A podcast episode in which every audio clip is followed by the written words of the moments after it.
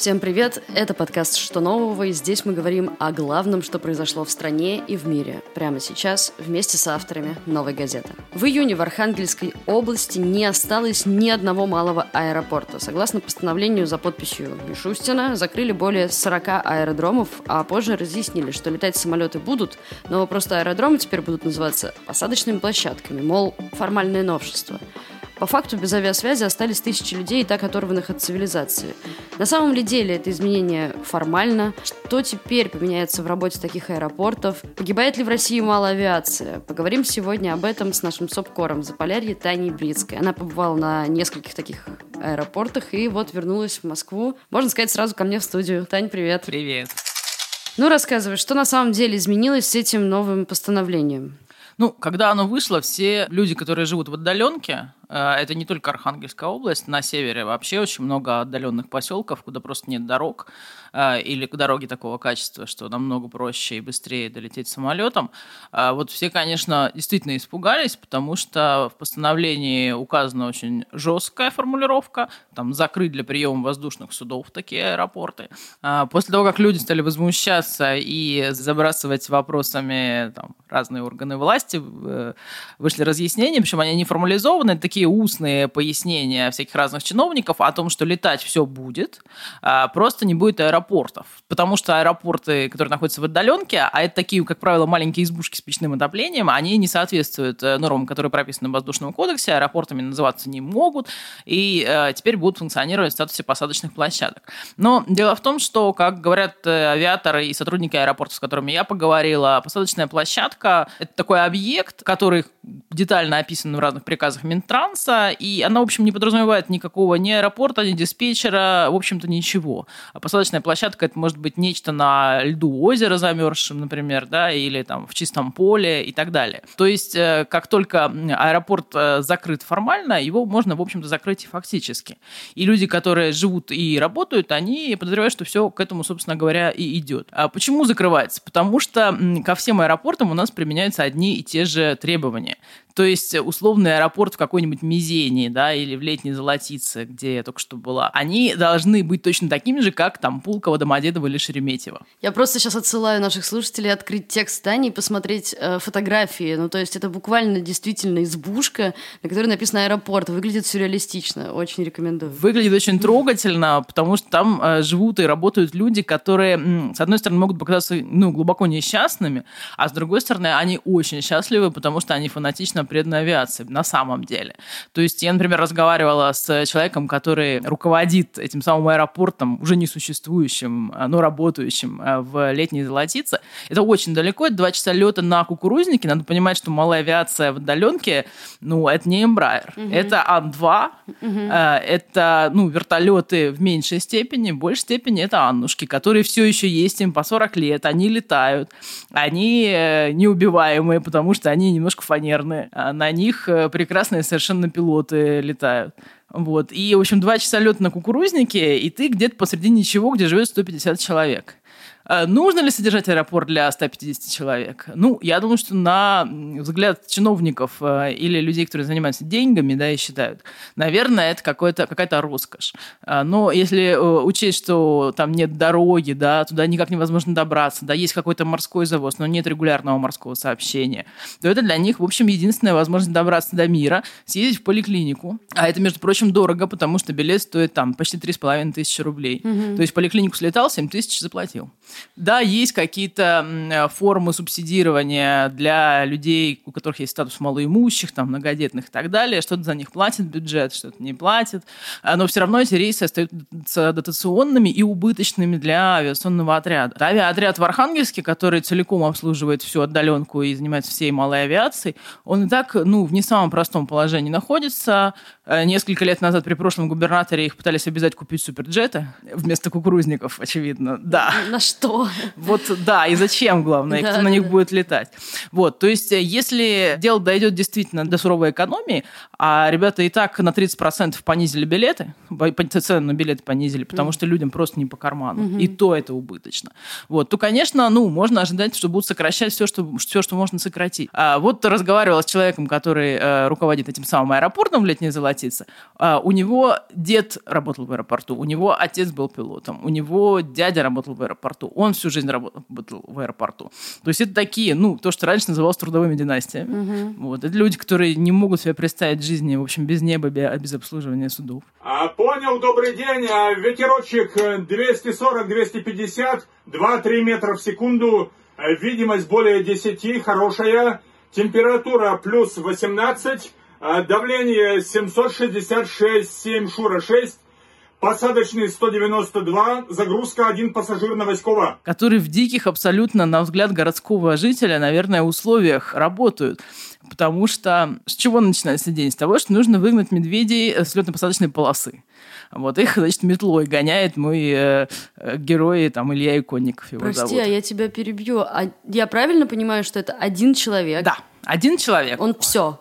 Он директор, он диспетчер, он уборщица а, или уборщик, а, он дворник, а, вот он а, отгонятель медведей или коров, потому что бывает, что коровы приходят, с ними сложнее, медведи как-то они послушнее, как выяснилось. Mm-hmm. Вот. Он бухгалтер, он кассир, он продает билет. Это, конечно, путешествие в прошлое, а для меня путешествие в детство, потому что там, а, ну, это такие живые музеи. Mm-hmm. Действительно существует единственный в России музей малых авиации, аэропорт, музей-аэропорт в Лопшинге, в Архангельской области. Но то, что я видела вот вне музейных аэропортах, mm-hmm. это еще более фантастично, потому что там меньше декораций, больше реального. То есть на этом люди действительно работают. Mm-hmm. Барометр анироид, по которому измеряется там давление, mm-hmm. а его точность там принципиально важна для точной посадки, да, чтобы пилот не промахнулся мимо полосы. С тысяча девятьсот семидесятого года выпуска. Его называют «Горшок», и вот диспетчер Иконников говорит, что вы, дескать, улыбаетесь. Это безаварийная абсолютно штука. Оно еще столько же проработает. Прекрасная вещь. Главное, чтобы не заменили на что-нибудь новое. Это там э, всякие аппараты для радиосвязи тоже там семидесятых, восьмидесятых годов. Это билет, который многостраничный, выписывается от руки, как, как раньше, и тебе его выдают. Там, и так, это весы для багажа такие огромные, на которые мы там детьми любили залезать, взвешиваться сами. Это аэропорт, который топится печкой. И когда выключается свет в деревне, а в деревне часто выключается свет. Угу. Ну, например, там тракторист столб случайно, убирая снег, значит, задел, и, в общем, три дня света нет. Они работают вообще непонятно как, на рациях, как они говорят, мы как охранники в супермаркетах, у нас есть какая-то резервная связь, так мы связываемся с пилотами, так мы сажаем. А посадить, на самом деле, борт на севере, ну, не всегда легко, в зависимости от погодных условий, потому что это все приморские районы. Угу. Это очень сильный ветер, это действительно перепады давления. Когда зима, то вообще ничего не видно, потому что все белое. То есть нет ориентира, да, там вот тут угу.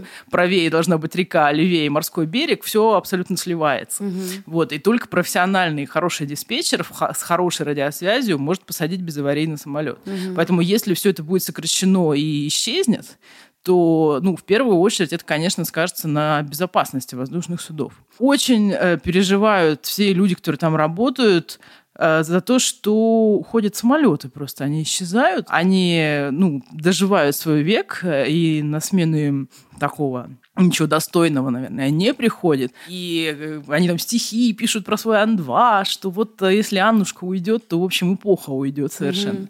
Mm-hmm. Конечно, ну, потешно так в этом лететь, потому что люди, вещи, коробки, все это, значит, друг на друге. Пакетики выдают обязательно, потому что болтать может достаточно сильно, зато летишь, все видно сверху. Вот, пилоты совершенно замечательные, которые с прекрасным чувством юмора успокаивают людей, которым может быть очень страшно mm-hmm. в этом лететь. Вот, и э, ты знаешь, когда... Э, Ну вот, погружаешься в это, с одной стороны, это экзотика, угу. с другой стороны, это немножко ностальгия такая. С третьей стороны, это забавно, потому что, ой, а так можно было, угу. а так бывает. Там, что... вот. Но есть еще какая-то очень важная для меня история в этом. Все, что там происходит, это, в общем, ну, такой срез российской жизни в в глубинке, в глубинке. Почему э, люди так держатся за это воздушное сообщение, хотя оно дорогое, ну, может быть, не очень безопасное, там, страшное и так далее. И, и вообще этот самолет там раз э, или два в неделю прилетает. Да. Угу. Потому что когда-то они жили морем, и это все поморье, да, это поморы, у которых были там карбасы и прочее, и они морскую дорогу-то знали намного лучше, чем сухопутную. Угу. Сейчас они этого фактически лишены. Очень сложный выход в море, очень много ограничений. Конечно, абсолютно уничтожено морское сообщение между селами. То есть вот то, что происходит сейчас с авиацией, это, ну, угроза как бы потерь последнего канала связи с большой землей. Они и так уже говорят, вот у вас в России. Они абсолютно не ощущают своей связи с...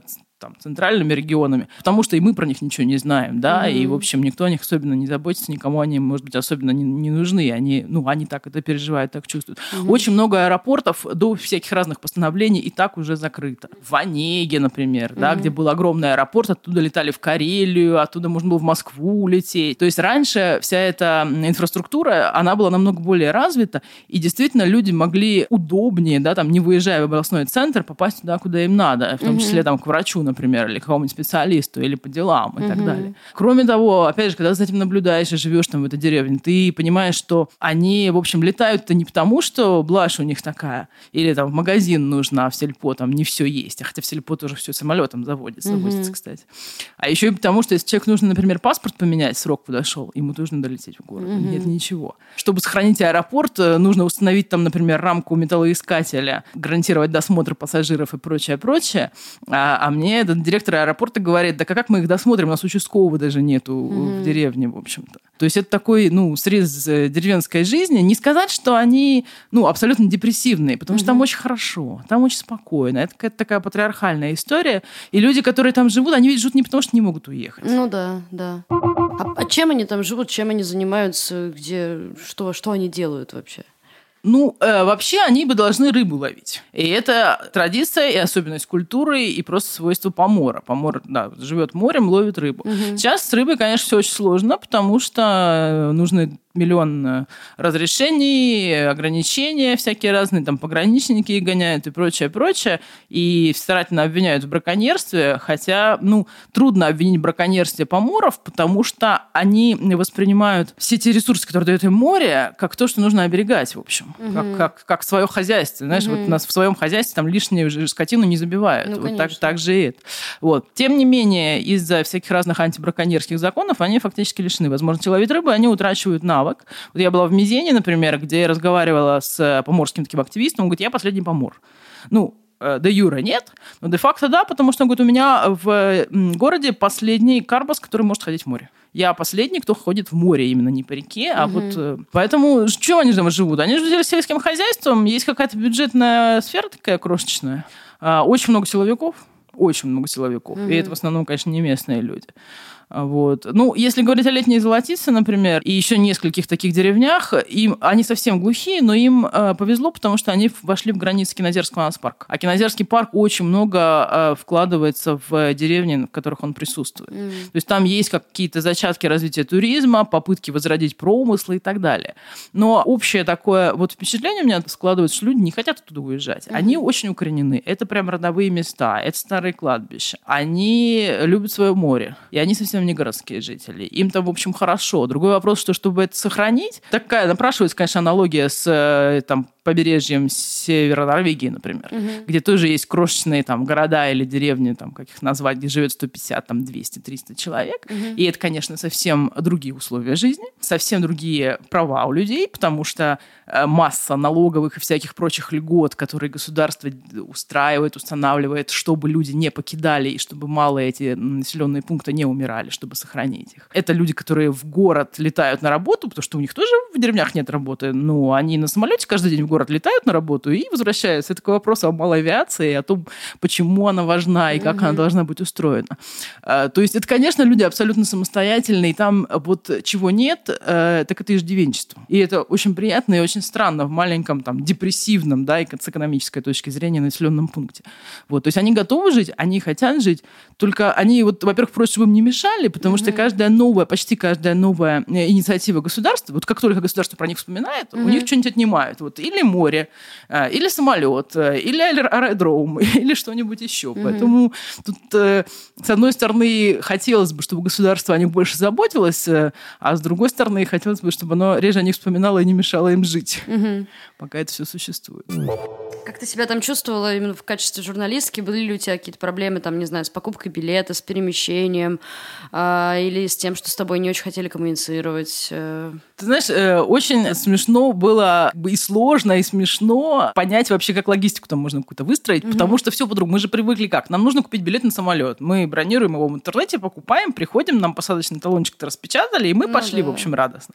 Все не так. То есть продается на каждый рейс. Почему-то тут достаточно много все еще рейсов влетает, на каждый рейс этого самого кукурузника продается по три билета в интернете. И все. Только Почему три. по три? Кто так установил, неизвестно. На все рейсы по три билета. Значит, если ты его купил, то ты молодец. Вот. А если ты его не купил, ты звонишь в кассу, ага. в аэропорт, ты говоришь, запишите меня, пожалуйста, на такое-то число по списку. И, значит, фамилию, направление, дату. Я не могла понять вообще, как это устроено. Я говорю, а это как? как? А я приду, и что, билетов не будет? Говорит, ну, может, и не будет. Ну, наверное, улетите. Я говорю, подождите. Говорю, а если много народу? Да, на ваш рейс очень много народу записалось. Я говорю, так что, я не улечу, значит? Говорит, не, улетите, мы второй борт, в принципе, дадим. А потом, когда мне нужно было еще одну там деревню посмотреть, говорит, так вы пилотов попросите, они там подольше вас подождут вас, в конце концов. То есть это все так э, и, и проще, и сложнее. То есть ты действительно приходишь в кассу, там налично тебе продают билет, э, и ты радостно летишь. У них интересно, что э, с одной стороны такие регулярные рейсы, которые немножко убыточные, да, mm-hmm. а с другой стороны они все еще, так как люди фанатично преданы действительно своему делу, и они прям ощущают свою важность и свою миссию, mm-hmm. да, того, что они делают, они всегда пытаются сделать людям хорошо. То есть, э, например...